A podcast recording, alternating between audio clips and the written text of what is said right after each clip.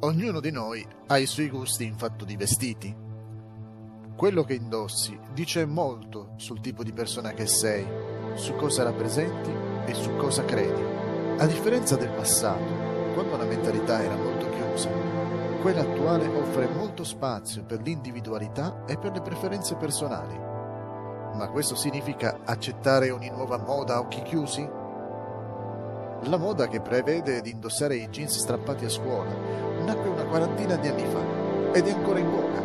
Eppure, ancora oggi continua a non essere accettata dalla maggioranza degli insegnanti.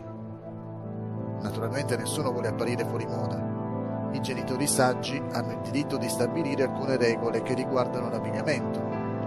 Quindi possono vietare ai figli gli stili di abbigliamento che sono scialti, suggestivi, stravaganti o offensivi si preoccupano dell'impressione che i loro figli darebbero vestendosi in questo modo.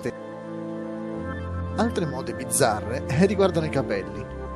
Permettono di apparire diversi, ma possono creare situazioni molto imbarazzanti. Di solito si può dimostrare di essere persone per bene senza sembrare vistosamente antiquati. Naturalmente vestirsi in modo conservativo non ti farà vincere alcun concorso di popolarità, ti aiuterà a distinguerti come diverso.